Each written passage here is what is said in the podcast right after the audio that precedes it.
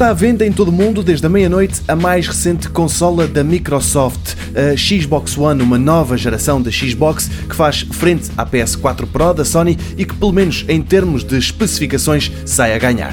Nos últimos dias, vários sites têm publicado as suas análises à nova proposta da empresa de Seattle e o tom é sempre o mesmo, muito aclamatório, com uma ou outra nuance. Diz o IGN que a consola é silenciosa apesar de todo o hardware que está lá dentro. Outros lembram que se trata da mais pequena Xbox de sempre, um feito da engenharia, dizem, já que até a fonte de alimentação está integrada na consola. Do Reino Unido vêm mais elogios. O jornal The Guardian diz que sim, que na comparação direta com a PS4 Pro, os jogos na Xbox One vão parecer melhores, mas depois deixa a pergunta: será que essas pequenas melhorias valem 100 euros? A resposta tem de vir da carteira de cada um.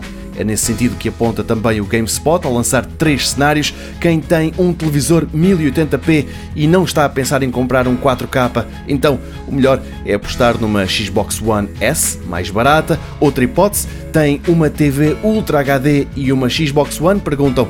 Aí, se tiver dinheiro, avança-se. Por fim, quem tem uma TV 4K e não tem consola, não há razão para ter dúvidas.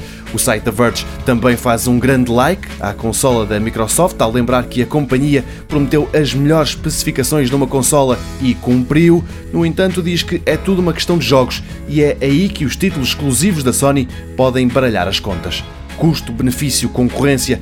É para isto que a CNET olha e o site conclui que a Xbox One X é a mais poderosa consola de sempre, mas que tem um caminho íngreme pela frente.